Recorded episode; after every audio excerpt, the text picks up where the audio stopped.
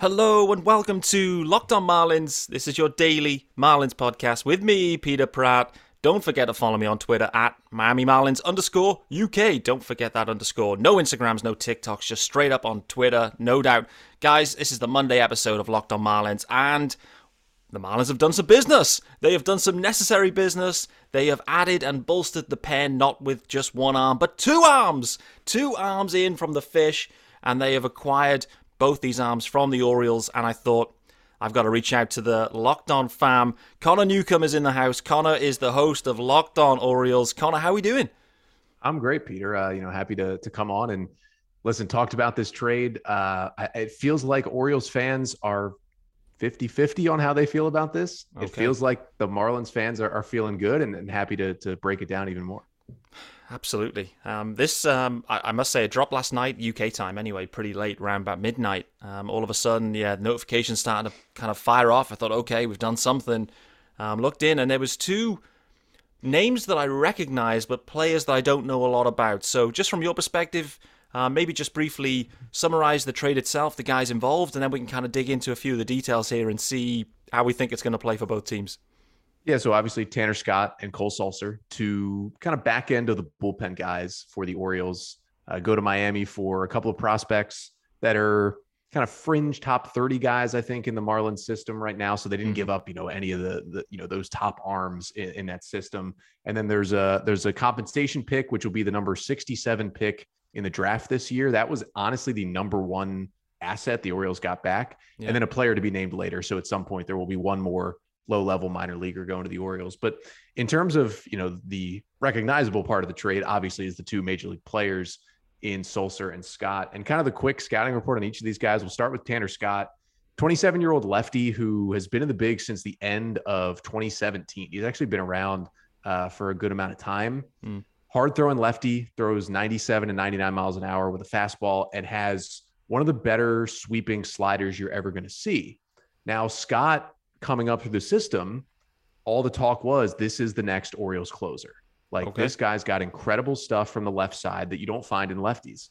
He still has that stuff. He's been good at times, but he also had a 5.2 ERA in 2021 because his command just is still not there. And it's always been the issue for him, and it's still an issue. Now, last year he walked 12 or he struck out 12 batters per nine. That's okay. awesome.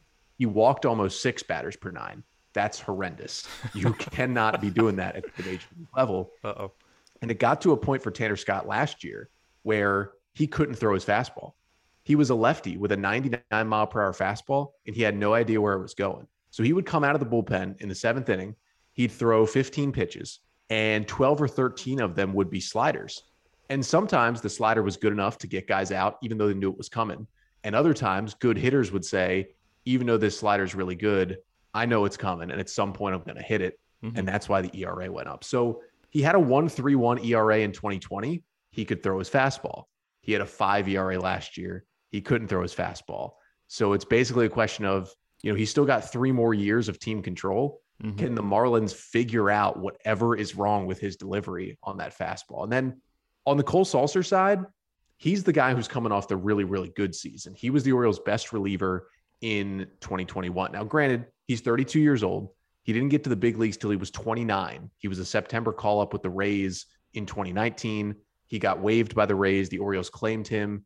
In 2020, he wasn't very good, but it came out after the season. He had multiple broken toes on his right foot that he was wow. pitching with all season and basically said, Look, I tried my best. I didn't want to go on the injured list, but he said it was hampering him. All of a sudden, he comes in last year healthy. The fastball velocity is better, his location is better and all of a sudden he has a 2.7 ERA in 60 plus innings in 2021.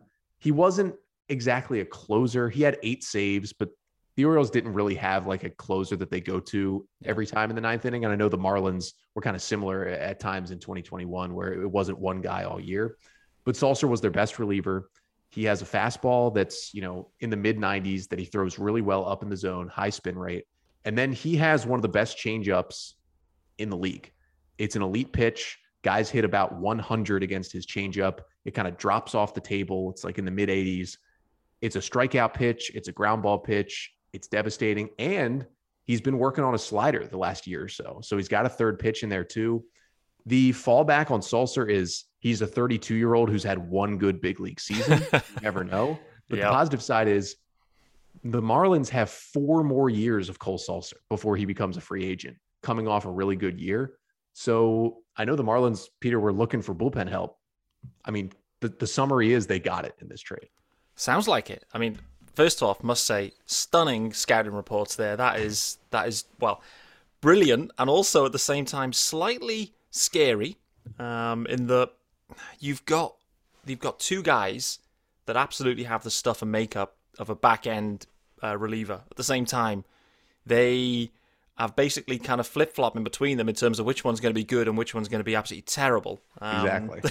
Yeah. which which is a worry. The Marlins last year in the bullpen. this this kind of really fits what I think the Marlins have been doing with bullpens for years. And actually, I think a lot of clubs should probably look to do this anyway. Kind of mix and match, low cost guys, high upside, tons of stuff. You know, just see who works and just see how you go, rather than throwing the money at it. The Marlins did it last year. The one guy they put some money towards, you know, uh, relatively speaking anyway, was Anthony Bass, and that really didn't work out for the for the Marlins at all. But probably outside of maybe Dylan Floro, Anthony Bender, one of the better relievers too was uh, Big Dick Bleier too, who was uh, from the Orioles too. So they've got this kind of connection now that the Marlins and O's making some deals for sure. But um, if you if you were to kind of look ahead to both of these guys, who would you expect to be that ninth inning guy? Because the Marlins do need a ninth inning dude. If it was your call right now, are you expecting Sulser to perhaps be the, the favorite for that? Yeah, so both of these pitchers have kind of gotten a chance to be a ninth inning guy before. Hmm. I wouldn't exactly say they've both been closers because also when you pitch for the Orioles, not a lot of save opportunities happening over the last couple of years. Same for the Marlins too, by the right. way. So. but for Sulser, he's definitely gotten many more of those chances. So he went, he broke camp in the shortened 2020 season as the closer. He then broke those toes and lost the job. He right. came back last year and basically was the closer for longer than anybody else who's currently on the Orioles roster. So he has that success sometimes. Now, the issue with Cole Sulser, and I will say this in his career, which has been short, you know, it's basically been two big league seasons. One of them was a 60 game season. His numbers get worse the later he pitches in the game. You look at Cole Sulser in the sixth and seventh innings, and even in the eighth inning, dominant sometimes. Mm-hmm. Cole Sulser in the ninth inning in his career, it's been a little bit of a mess. And you know, Fangraphs Uh-oh. also has a stat. You know, they they they split up low leverage, middle leverage, and high leverage scenarios. Mm-hmm. You look at Cole Sulser in those low and middle leverage. I mean, there's nobody the Orioles have had in the last three years that they would rather go to in those spots. Yep. But the high leverage numbers are a little shaky. And so it's really interesting to look at it. Is he a closer no, but he was kind of forced into that role on a good team or on a bad team, I should say. On a good team, if he comes into the seventh inning, you've got, you know, a, a nice piece on your hands. So it's really mm interesting because I think the Marlins do need, you know, they would really benefit from a lockdown ninth inning guy. 100%. Both of these guys can be good relievers. Neither of them have really shown the ability to be that guy. boy, oh boy, Connor, you're. Uh you know, the you give, you giveth, and you taketh with this one is is how things are going here for sure. And that summary is exactly how I describe Anthony Bass from last year. In the ninth inning, just could not get anything done. In the seventh inning, stud. Low yep. leverage, Anthony Bass, no problem. Just, you know, the sinker, sunk. In the ninth inning, game on the line. Sinker, flat meatball. That's what you're getting. That was the problem. So this is also scaring me, but this is the interesting part. Irrespective, the Marlins still need seventh, eighth inning dudes. They may not be done. And I don't think they are done. I actually don't. I think these are kind of some arms to add to the stable. I can still see them doing something else. And I've just seen some news knocking around. A couple of the other uh, Rule 5 picks, actually, from last year have both been optioned to AAA. Zach Pop and Paul Campbell. So they're down. Nick Neidert's been DFA'd. So all of a sudden, the Marlins they've added two arms, but actually, um, you know, from the major league roster anyway, starting to move some pieces around. I'm not convinced they're totally done. And maybe, to your point, Connor, maybe they see these as kind of seventh inning dudes that can kind of fit in around maybe Anthony Bender, um, Dylan Floro. Then can they go and get the ninth inning shutdown guy? I'm not sure there is a ninth inning shutdown guy available. That is probably the problem right now for the fish. Like, you know, week, well, the week of opening day, to them still be trying to find a ninth inning dude is a little bit of a worry.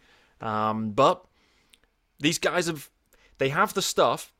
It sounds a bit of a coin flip whether they're any good at any moment in time. If they are, yeah, we could have some nice pieces on our hands for sure. So, um, let's um, just briefly touch on uh, Bet Online, and uh, we'll come back to you as well. Just thinking about what the Orioles got out of this and how you see the trade going from the Orioles side. So, um, guys, BetOnline.net is your number one source for all your betting needs and sports info. And listen, it's Masters Week. Masters, get over to BetOnline and get all the info, uh, odds, podcasts, and reviews for all the different leagues this season. BetOnline is your continued source for all your sporting, wagering information, including live betting, esports, and scores. Head to the website today. Use your mobile device to learn more about the trends and action. Bet online, where the game starts. Connor, any bets uh, going down for you on the golf and the Masters?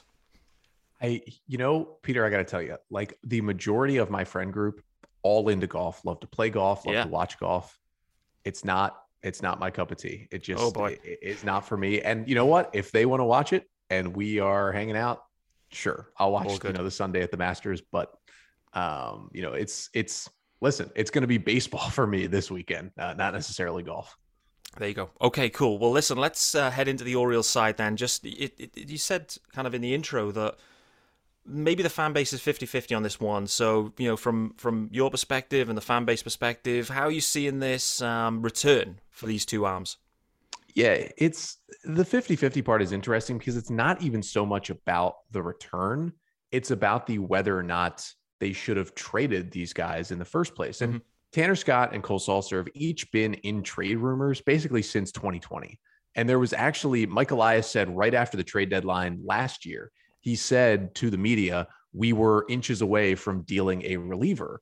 And most people assumed that reliever was Cole Sulser last year because he was having the best season of everyone. And, you know, he was 31 years old, having a breakout year. It was kind of like trade him away while you can before he realizes he's a 30 year old reliever who really hasn't ever been good until this year. So it wasn't like anyone was shocked that either of these guys got traded. But in terms of what they got back, my argument on on you know my episode of Locked On Orioles was for Cole Sulser, like yeah, maybe he's not a future closer of the next good Orioles team. So mm-hmm. maybe you should just trade him now and, and get younger, better players who will help you when you're good. Mm-hmm. But for me, it was almost like Cole Sulser was so good last year. He has four years of team control left. I get maximizing his value, but my argument was maximizing his value is just keeping him on this team so Brandon Hyde can look into the bullpen and at least have somebody he can trust mm-hmm. because they traded two of the guys that he's been able to trust at times. And that list just keeps dwindling. And yeah, it opens up spots for rookies and prospects who could be really good, but they could also be rookies and rookies mm-hmm. struggle. And so it just makes his life harder. But in terms of of the return, I mean, Antonio Velez is probably the more well-known name that the Orioles got back, 25-year-old left-hander uh, who, you know, apparently, you know, reports have said has the best changeup in the Marlins system. He doesn't walk anybody. 99 innings, 11 walks last year between high A and double A. I mean, nice. it's a good, he has good strikeout numbers too, but that's ridiculous how many strikes he throws. I talked to some people uh, from Florida State where he played college and said, you know, he was that kind of pitcher in college, but said he's added a lot of velocity in the pros to his fastball and now, you know, up in in the 90s instead of kind of the the high 80s where he was. So he's a guy who uh, the Orioles said will start the year at double A and you know could get to triple A and is a starter. So maybe he helps the Orioles soon because he is 25 years old. Mm. Then they got Kevin Guerrero. This is Mike Elias loves to get a player like Kevin Guerrero in a deal. He's 17 years old. He's played one professional season in the Dominican Summer League. Basically, nobody's seen him play baseball except for like the Dominican scouts. That's about it.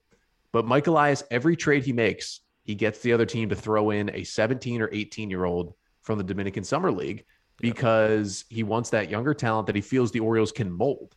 Antonio Velez at 25, he can still be molded a bit, but you know, he's pretty far along. A 17 year old outfielder with, you know, a, a body he hasn't grown into yet, essentially. That's what the Orioles like to get. And he was, you, you, know, I believe ranked Baseball America did rank Guerrero their 29th best Marlins prospect. So it's not like he's a random 17 year old. He's on some people's radars. Mm-hmm. And then, you know, they get a player to be named later. Who knows who that could be. But then really for the Orioles, the the headlining part of this deal was the draft pick they got back. Now, we know in other sports you can trade draft picks. You really can't in baseball, except for compensation picks. You can trade those. Mm. And that's what the Marlins did. It's it's the comp- compensation B round pick, which is the round of about 10 picks right after the second round. And this is pick number 67 overall in the draft, which is a pretty big pick. Those players yeah. usually get about a million dollars in their signing bonus. So it's a pretty good player. The Orioles now have four picks in the top 70 of the draft. Mm. That's more than anybody else in the top 70 of this year's draft. And when you think about it, you know, uh, actually, Brendan Mortensen, who uh, covers the Orioles for MASN over here in Baltimore, pointed this out on Twitter. He said uh, the Orioles got Kyle Stowers, one of their outfield prospects, with pick number 71 two years ago. Kyle Stowers last year was the Orioles co minor league player of the year. He shared that award with Adley Rutschman, the top prospect in baseball. So we know what the Orioles can do with a pick, you know, right around where they got that pick. Mm-hmm. So it's interesting because, you know, I break down all the players on the podcast. I get the scouting report on these players. But the best thing that comes back is sort of an unknown that we won't know about for, you know, three months, I guess, four months yeah. until the draft. So that's kind of how the trade played out for the Orioles. I guess the return is solid for these relievers, but it's also kind of a weird wait and see because, like, how good that draft pick becomes in terms of a player will really kind of grade out how good this trade becomes. I'm with you. Uh, to be honest with you, I, I feel like I like it for both teams. It just fits the needs. I think that's the the beauty of it, really, where two decent known entities. Well, uh, I guess the the 17 year old is less known, but like you said, two two decent prospects that are on people's radars. Plus, that well, player to be named later, I guess. We'll see what that becomes. But equally, it's that comp pick. You know, within the top 70 of the draft. That's not a throwaway uh, prospect either in many ways. So, like I said, the Orioles have got form for, for making good picks and developing dudes straight out of there. So, feels good for the Marlins. They fill they fill a need. They needed some leverage arms. I think they've got some leverage arms and um, ones they can work with. It's interesting that there was mentioned that the, the, the guy involved in the trade um, supposedly had the best changeup in the Marlins system. I tell you, that is one thing with the Marlins uh, system. Everyone can develop a changeup. It is just sensational what they've done with pitching um, and pitching development for sure. But if his changeup is the best in the Marlins system, um, it will be elite. I can I can tell you that with confidence for sure. So, yeah, love it. Um, we're running low on time. I want to let you just dwell a second as well. I want to ask you about where this timeline sits for the Orioles. Equally, what that could mean for Cedric Mullins. So I'll let you ponder on that a second. Um, but before that, I'll let you know, guys, about Built Bar.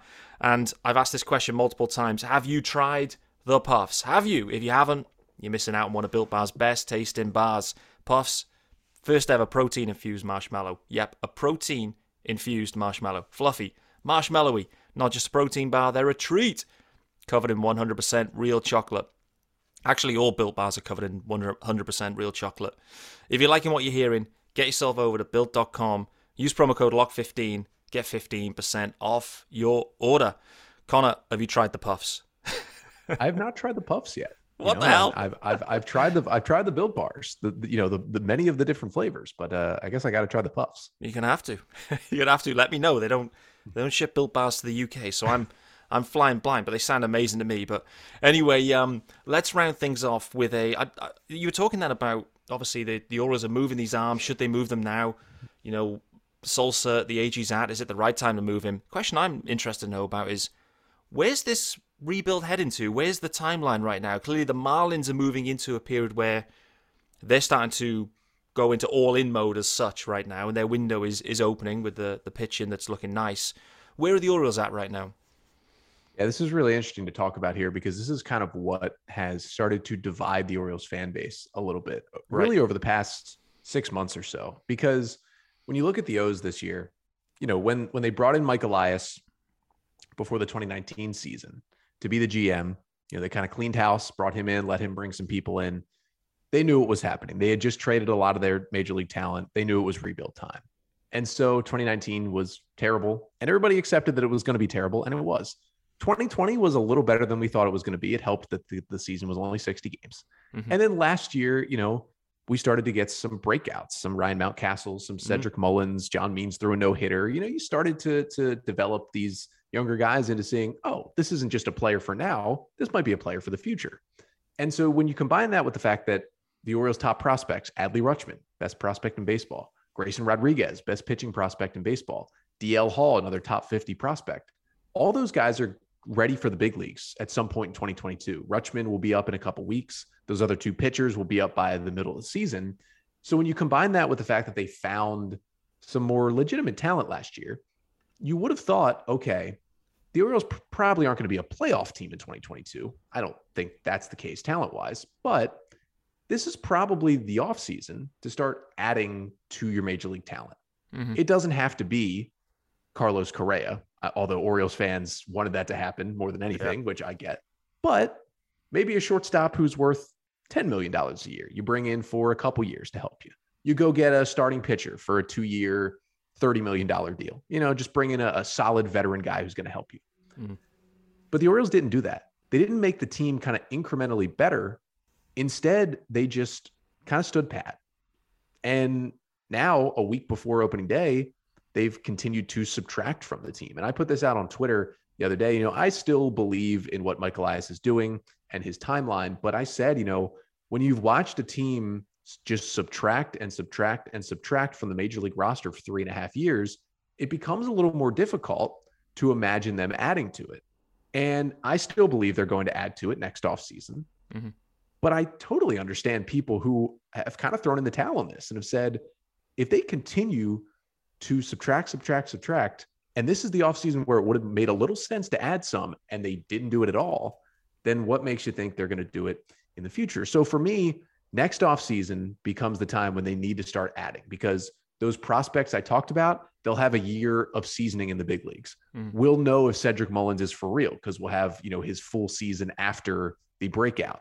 Yep. We'll know if John Means is an ace or if he's just a really good number two or three starter. You know, we'll know a lot more things. The Orioles will have more talent, and next year will be the time. So for me, if the Orioles do add to the team next offseason, start to try and, you know, put together a solid big league ball club, I'll be good with the timeline. Maybe by 2024, we can talk about them being maybe a playoff team.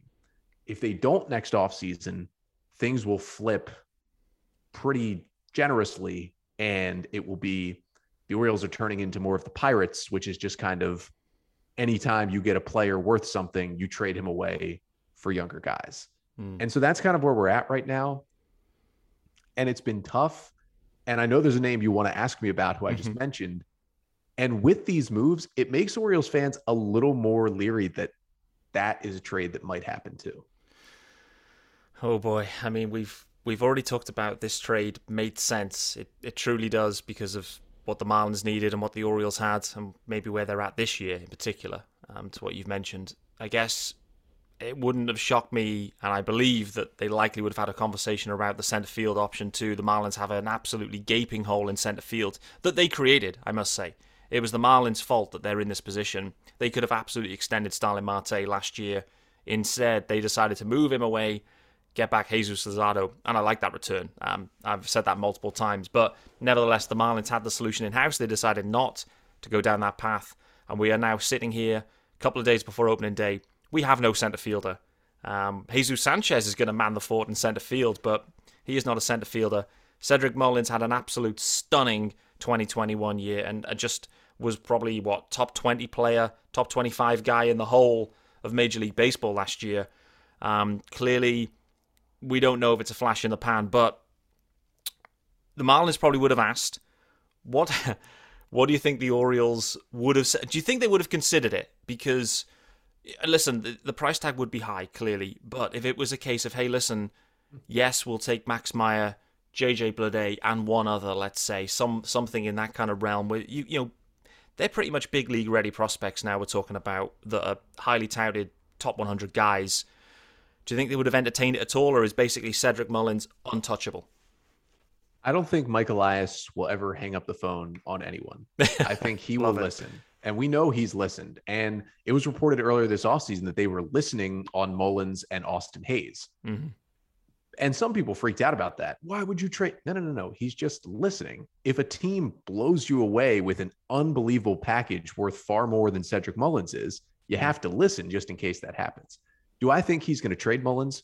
No. Do I think there's a chance he does trade Mullins? Yes. I just don't think he's going to do it. And at the end of the day, obviously, if the Orioles were to trade Mullins, a good team to trade with would be Miami with all the starting pitching depth that they have. Yep. But I think if you're Mike Elias, you're not even considering the deal that you hear until two of those top pitching prospects from Miami are involved. Mm-hmm. If Miami put two of those names into a deal, I think maybe he starts to maybe counter or, you know, continue that conversation. Yep. But I don't know if Miami would be willing to give that up right now for a guy who, listen, was a top five, arguably, player in the American League last year, but he was basically a below average major leaguer for two years before that. Mm-hmm. I don't know if Miami wants to give all that up for a guy who was awesome once, but maybe if he does it again, Kim Ng gives Michael Elias another call after this season.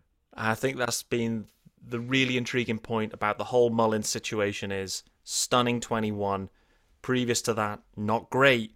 Are you going to empty the farm with two of your five best pr- pitching prospects plus A and others um, for a guy that really is unproven at that level? Um, and that is the that is the question. And it hasn't shocked me that they haven't pulled the trigger on that. I think they've been heavily targeting Reynolds because Reynolds, I think, has a longer track record of being at that kind of top end centre field spot. The Pirates, as you've already mentioned, hey, they're they're happy to engage in any kind of trade activity. So I think equally the partner as a trade partner anyway fits nicely too. Um, I always felt like Mullins was kind of one B, um, was my sense, but it looks like the Marlins are just going to roll with it and see what happens. Maybe.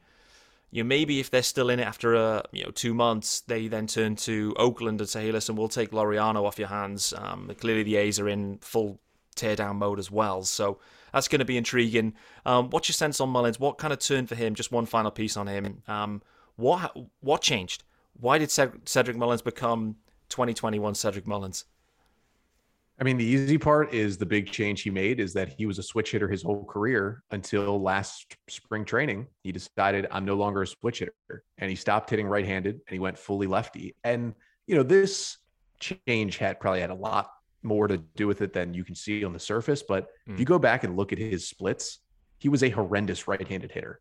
Anytime he ever hit in his minor or major league career, it was from the left side. You almost, once he made that decision, you almost look back and went, wait a minute, why was he ever switch hitting? that's how bad the stats were from the yeah. right side. But that's probably too simple of an answer. He changed his body. He bulked up. He was kind of a, you know, a, a smaller, skinnier guy. Now he's still a shorter player, but he got the weight room and his body changed as well. And he really made an effort there. Mm. And, you know, between that and just being able to focus on one side of the plate and the side of the plate that had already had, you know, a little bit of success for him in the past, he just broke out. You know, it helps early in the season to start hot when other teams really aren't paying much mind to you because you haven't been good before. So that mm. helps with a hot start. You know, you're getting more fastballs, you know, you're hitting down in the lineup. And then all of a sudden he becomes the leadoff hitter and how good he was. And he just rolled with that confidence. The swing was a little different, but it wasn't like he made a crazy swing change. Stopping switch hitting, getting a little stronger. Yeah. all of a sudden he became that good. What a recipe. Absolutely love it. One final question before I let you get out of here. Are there any other, or like, listen, because this Marlins Orioles uh, connection, it is real. There has been, what, four deals, three deals in the past two seasons? Like the, the, the phones, they're on quick dial, I think, for sure. Are there any other uh, obvious uh, trade pieces or assets that the Orioles look to move this year that perhaps the Marlins would look to kind of capitalize on via trade? Yeah, I think there's probably two of them. Uh, one, I feel like this name from the Orioles side, we have tried to link this guy to the Marlins, and that's Anthony Santander. okay, um, yeah. I think that name has come up a lot. Obviously, a switch hitting right fielder who has had really hot streaks. I think at the end of the day, he's kind of just an above average major league hitter, mm. but when he gets hot, he's got a really pretty swing from both sides and can play the outfield. Um, and I think is still a valuable player. He just mm-hmm. doesn't really fit into the Orioles timeline right now because they have so many good young outfielders. And then the other guy is Trey Mancini. And, you know, with the DH in the National League, the Marlins mm-hmm. would obviously love to have another bat in that lineup. He can play first, he can DH, he can play a little bit in the outfield. He, you know, is on the last year of his deal and all indications say, you know, he's had no extension talks with the Orioles. I think the consensus is the O's are going to trade him at some point this year. Mm-hmm. And, you know, if Miami's contending and looking for a right handed bat, don't think it would be a bad move there. Yeah, interesting. Interesting names for sure. Santander has got an interesting connection too with the UK. Uh, there was a, a mo- uh, I don't know, it was probably three, four years ago, and a, a whole kind of UK scouts uh, crew was all in the outfield and just decided to fully embrace Anthony Santander. So he's got a big UK fan club and he embraced that too. So yeah, that name's kind of been on my radar, maybe for slightly different reasons linked to that. But um, awesome. Connor, that has been a brilliant conversation and a really insightful one, uh, not just on the Orioles guys, but equally what you found out on the Marlins guys too. so that was that was fantastic. Uh, final question: Where are the? What's the record going to be for the for the O's this year uh, in 2022?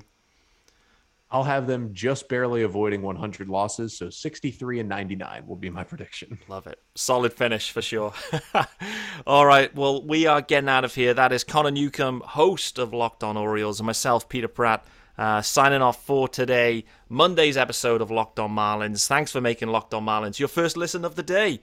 Um, if you want to make your second listen, Locked On MLB, Paul Francis Sullivan, please call him Sully, brings you his unique perspective on the major leagues, past and present. It's free and available wherever you get your podcasts. Guys, we'll be back tomorrow with an NL East full roundtable with all of the NL East locked on fam. So look forward to that one, guys. It is a 40 minute extravaganza. Um, with hot takes, predictions, and pain, some pain actually from the Nats, and particularly myself as well. So stay tuned for that one, guys. Back tomorrow.